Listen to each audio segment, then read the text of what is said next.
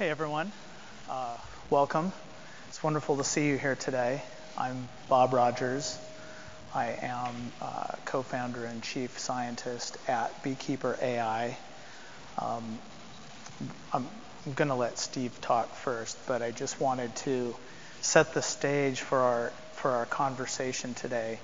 We're talking about how zero trust can enable the last mile in healthcare. And what's interesting, Steve and I spent quite a lot of time this morning talking about our, our views of challenges in healthcare, uh, challenges around access to data, uh, where that blocks our ability to provide efficient care or track what needs to be done across the community or to actually do research and develop new diagnostic and operational technologies with AI.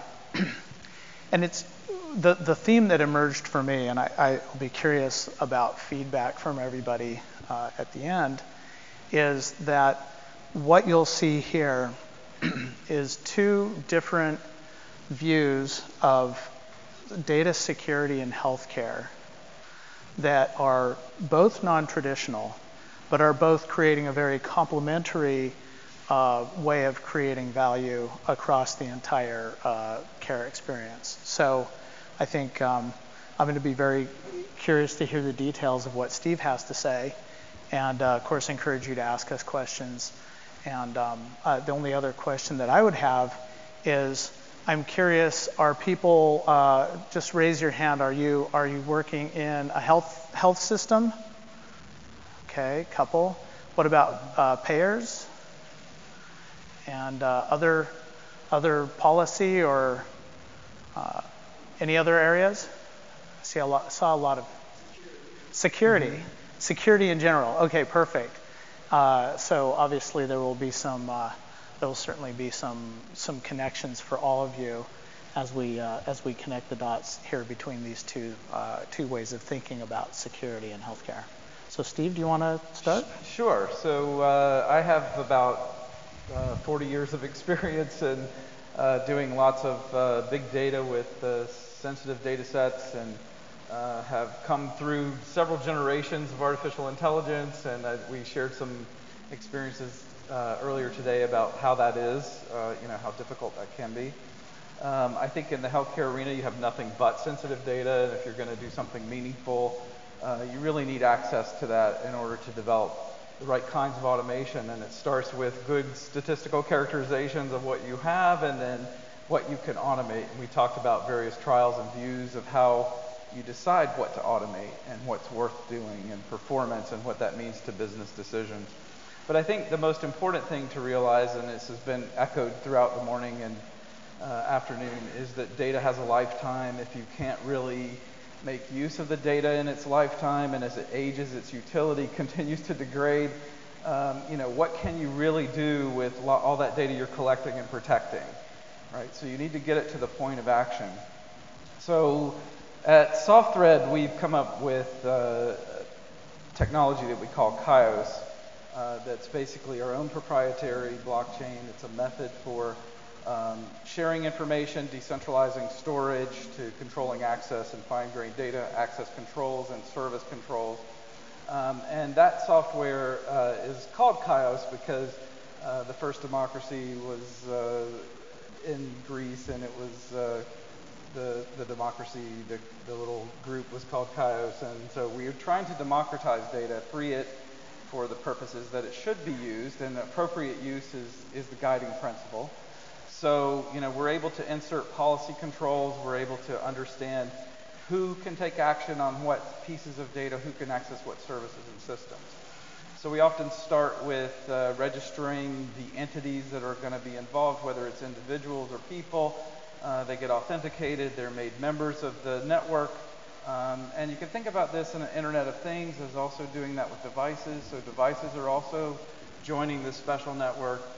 And we have a multi-server consensus protocol that we're using to arbitrate transactions and decide which ones are allowed um, to be used. Uh, we implemented this in a way that's really fast. So uh, I think we, we could benchmark around 30,000 transactions a second. um, which is quite good, I think, for that kind of an operation. Um, and then we achieve Byzantine fault tolerance, which means that uh, basically 30% of our servers or so can be wiped out, um, and we can continue to operate. So this gives you some robustness with respect to error. It gives you ro robustness with respect to cyber attack.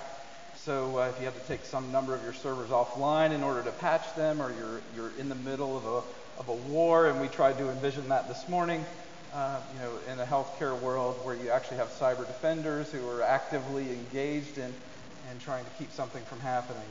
Um, this buys you the space and oxygen in order to do that. Um, I think uh, you know there's a lot of interest in our technology because it layers in over existing uh, systems. So there's not a lot of need to rip out what you've done already in order to make use of it. And the way we've implemented our architecture in a modular fashion allows you, allows you to use whichever modules you think are important for your application. And you can start small and grow large um, and then scale as your experience dictates. Um, we're a primarily business to business um, function at this point, although we have some engagements where we've done both the front end and the back end uh, kinds of work. Um, I think you've all experienced, you know, going, and it's, it's been talked about today, going to uh, an office visit or going to the hospital and having records be incomplete um, one of our use cases involves layering in the CHIOS solution so that you can connect disparate systems in order to get and move towards patient-centered care so that you get a much better sense of, of what's going on. I was recently in the uh, ER with my mom, uh, and the records were incomplete. And of course, she's not feeling great. She's 91 years old. She's not feeling great. She doesn't really want to have these conversations with the doctor. Her information is coded at somewhere else. Um, and it took quite a while to find it, and lots of consternation in the in the interim. So, you know, we all have our own personal story about how the dots don't connect. If you've done COVID testing, you've experienced it. Some of your tests show up in some places, some not in others. Your immunizations don't all show up in the same place, depending on where you went to get them. Um, so we feel like CHIOS is going to help us connect those dots. It does the same for the Internet of Things. There was talk earlier today about sensors and sensor networks. Uh, we're able to fold those in as well and protect those. Um, and I think it's going to be increasingly important. We talked about zero trust. Um, you know, what is zero trust? And so it got highlighted by the executive order that was put out for cybersecurity.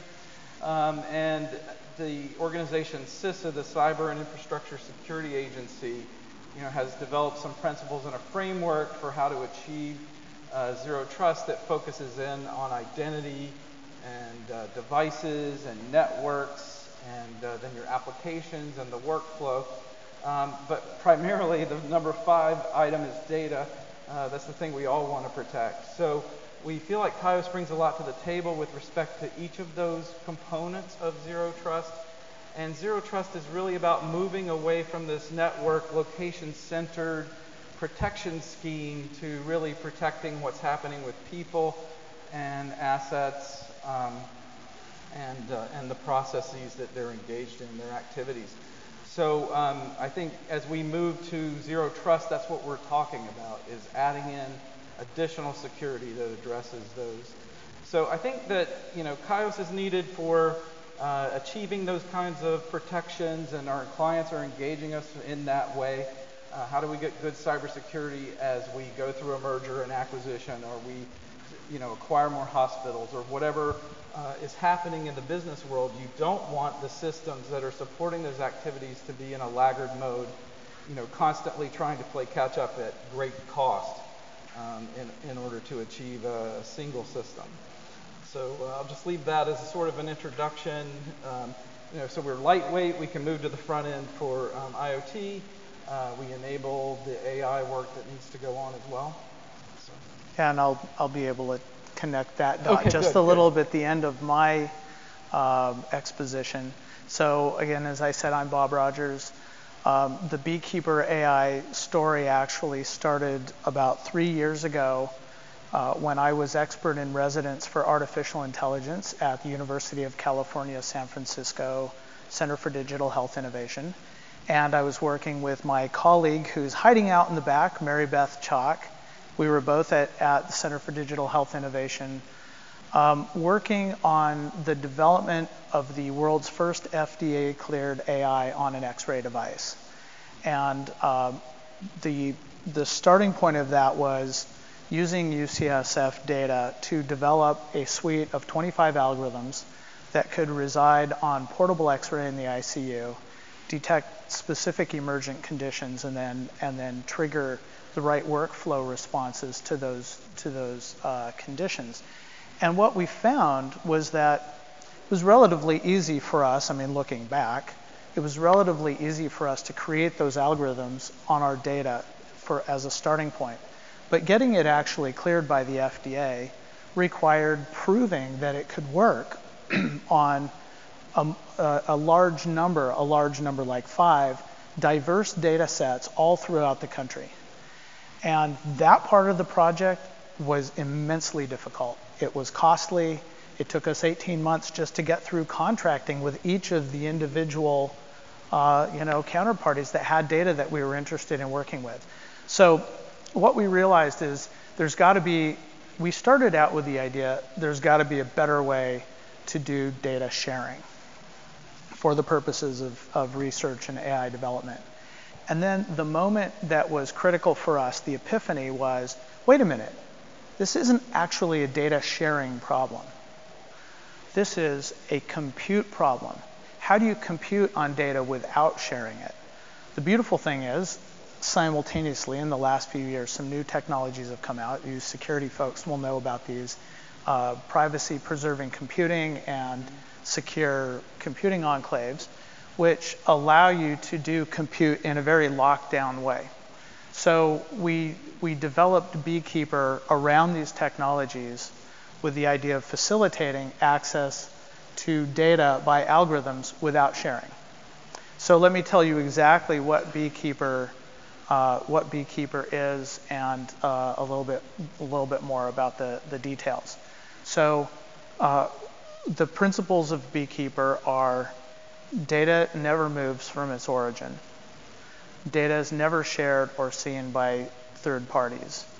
And at the same time, algorithm IP is protected.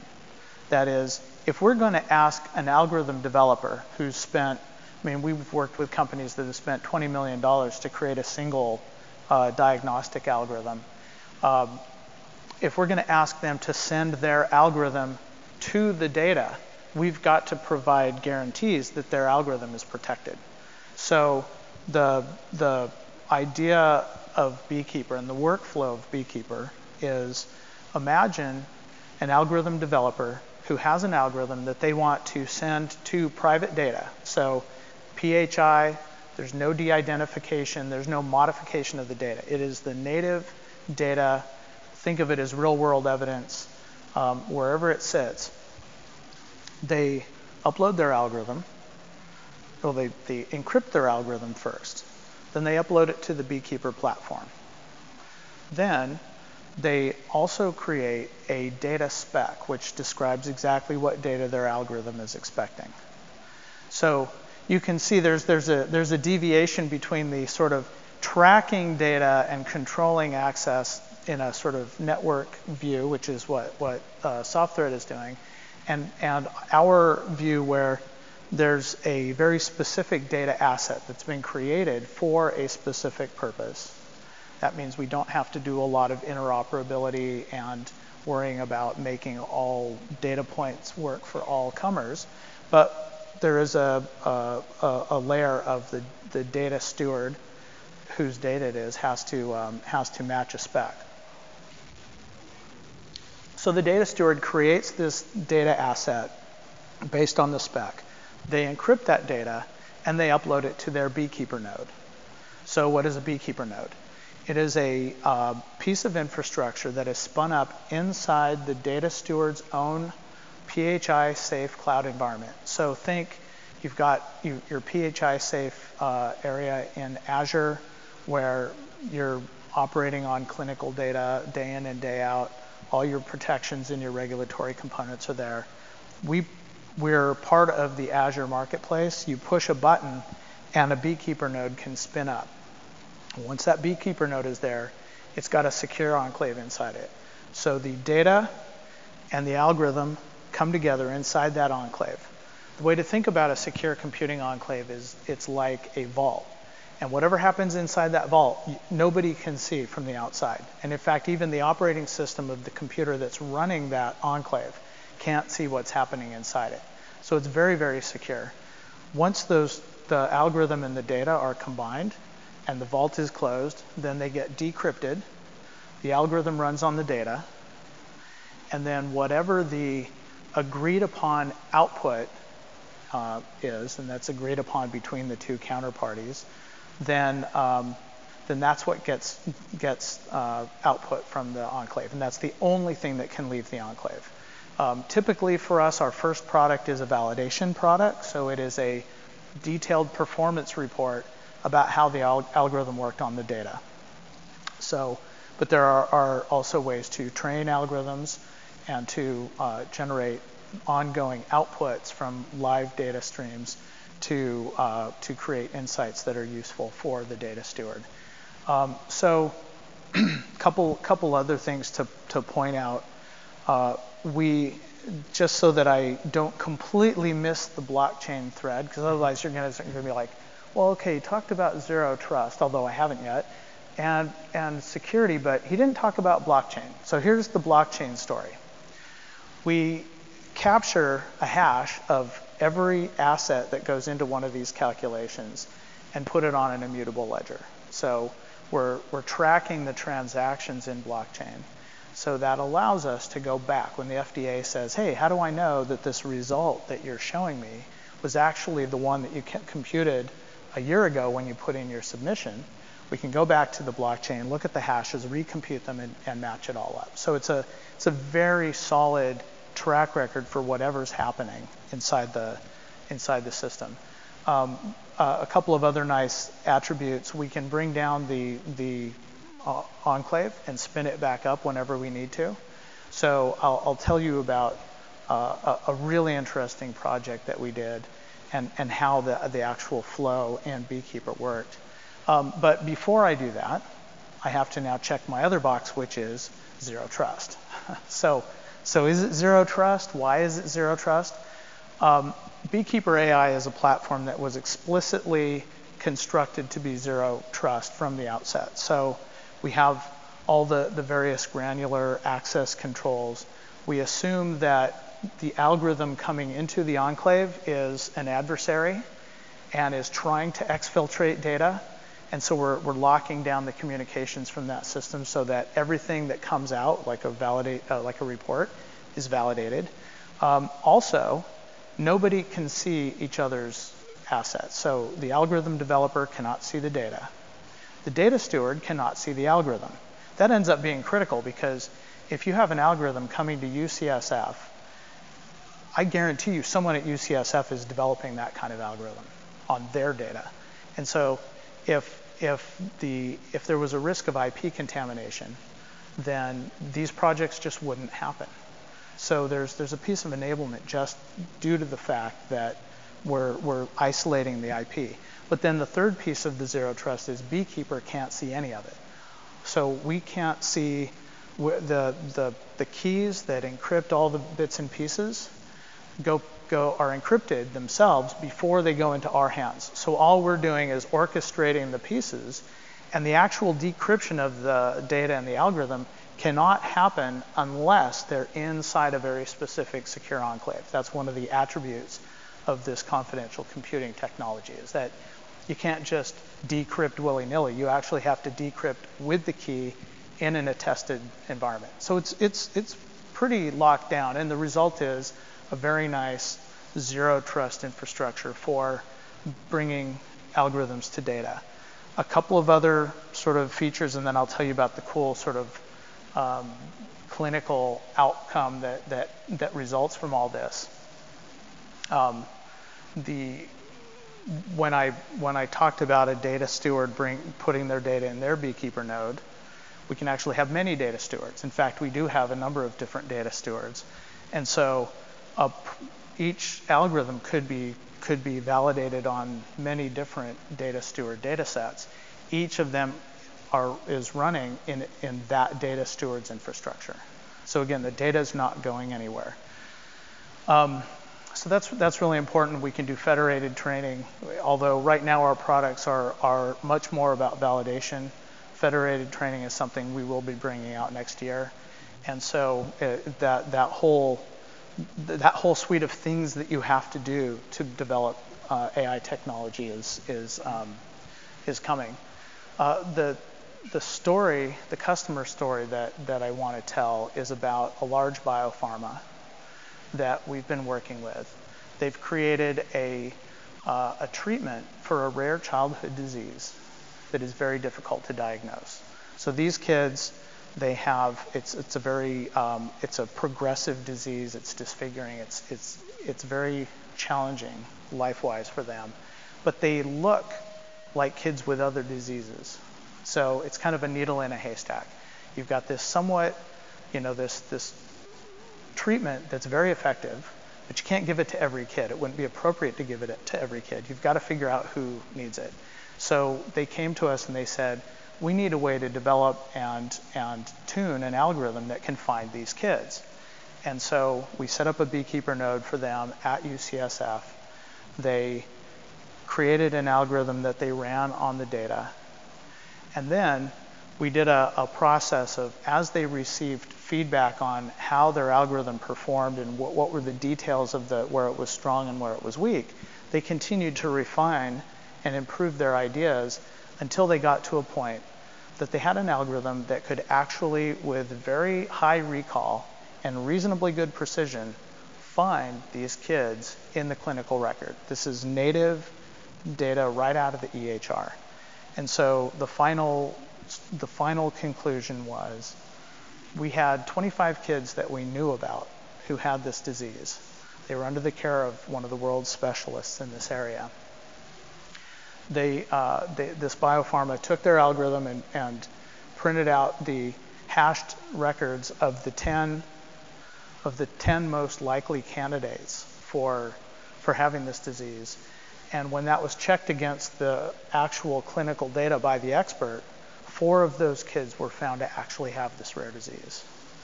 I mean, this is a one in tens of thousands, hundreds of thousands of.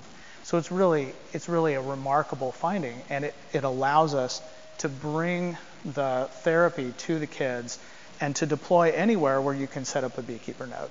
So we're, we're super excited about that. This, I, I may even be able to say who it is, but this large bio, I'm looking at Mary Beth, she's like, not yet, yeah. not quite ready they're very excited about what we've done. And, um, and so we're, we're thrilled. There's, there's, there's a lot of other, uh, a lot of other things that we're, that we're working on, but the core thing is how do you get the algorithm to the data when the data has PHI?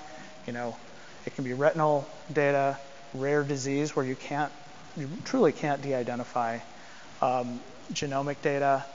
Uh, there's there, uh, determ- social determinants of health is another example. So all of these types of data, you just you can't de-identify to build algorithms. You must work on the on the native data, and Beekeeper creates a path to that. And then the so that that's the that's the Beekeeper story. We're very excited about it. The connection to just we were just talking earlier. I just was connecting the dots.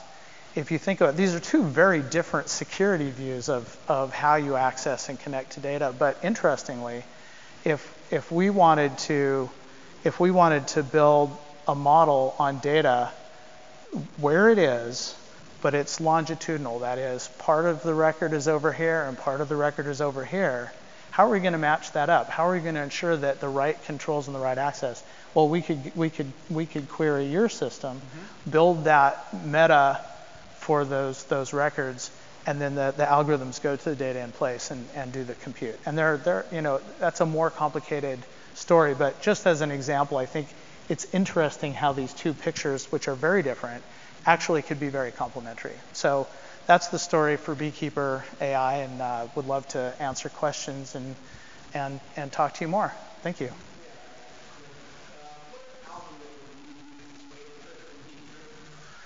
So, so right now, it's uh, the the encryption and decryption is typically done with standard AES 256 but we actually we have we have libraries that can do a lot of different different encryption schemes. So there's there's sort of a you know, if we set it up ahead of time, one could in principle do, you know, if if, if we were worried about like you know a, a, a quantum attack on, on AES 256, we could uh, we could do something more more exotic.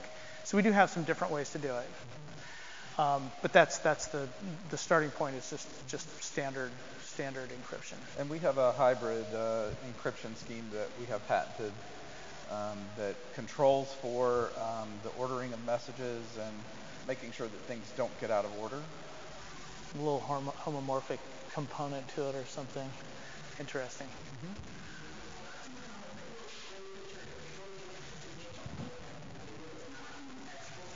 Yes.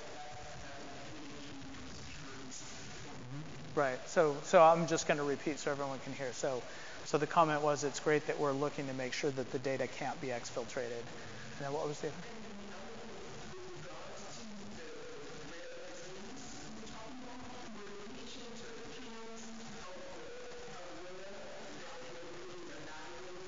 It's a great question. So, so the question was for the rare disease, were the parents or the kids, you know, was this consented research? Mm-hmm. And the actually, this is a really important point that I sort of skipped, and this is one of Mary Beth's amazing innovations. So our, so when you talk about regulatory, IRB, and contracting, the contracting between between us and the different health systems that we work with started out, you know, typical uh, contracting for this kind of data started out as 28 pages of dense legal and regulatory. It's now less than five pages. We actually don't even have to sign a BAA, although we will because sometimes people are just more comfortable with that.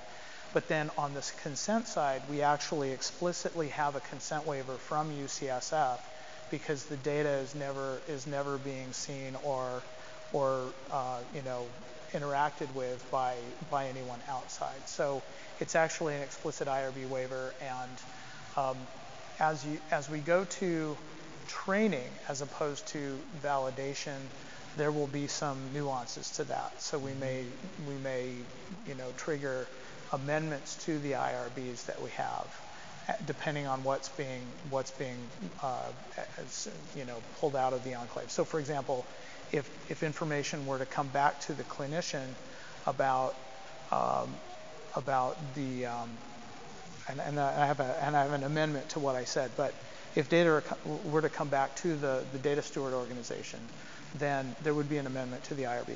In the specific case of these kids that were under the care of this expert, these were actually all consented patients because she's this was sort of supervised in conjunction with other research that she's doing. But, in, but from the UCSF point of view, the compute, the compute part of it can happen without, without, without uh, explicit consent. And, and, I think that's a very important uh, potential policy um, innovation that could happen. Mm-hmm. You know, is not having to go back to the well from ground zero to get right. permission to do something for, you know, with data sets that have already been permissioned and put in place for that purpose. They're not leaving the uh, store that they're they're held yeah. in. They're being used for the same purpose they were gathered for. Um, you know, to me, there's a lot of room there to speed up the process. Um, you know, if if we were able to get policies to actually be implemented. Yeah, no, it's a great point. in, a, in, fact, in a way that allowed that to happen. In in fact, we we can reuse all the contracting IRB for any anyone that we exactly, work with once exactly. we've done it. Yeah. So you had another question.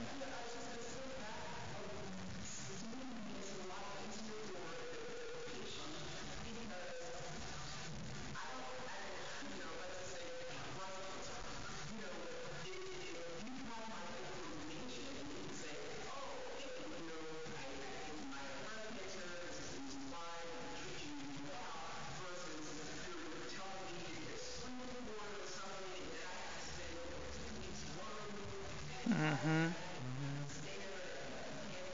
Yeah, it's a nightmare.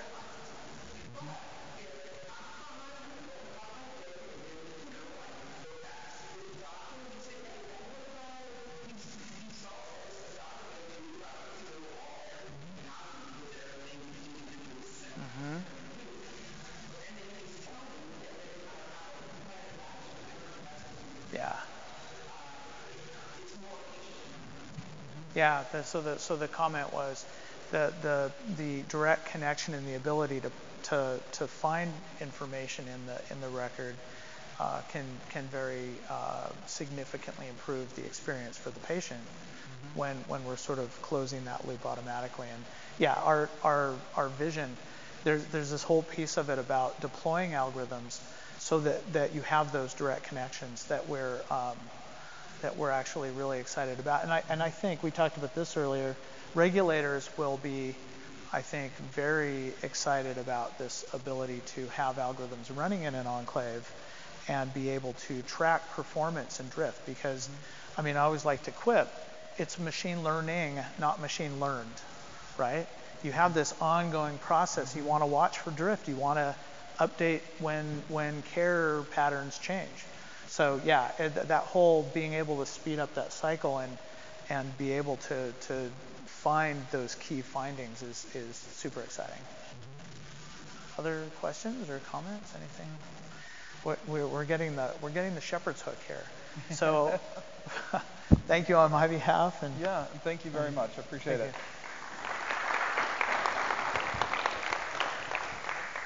Great job.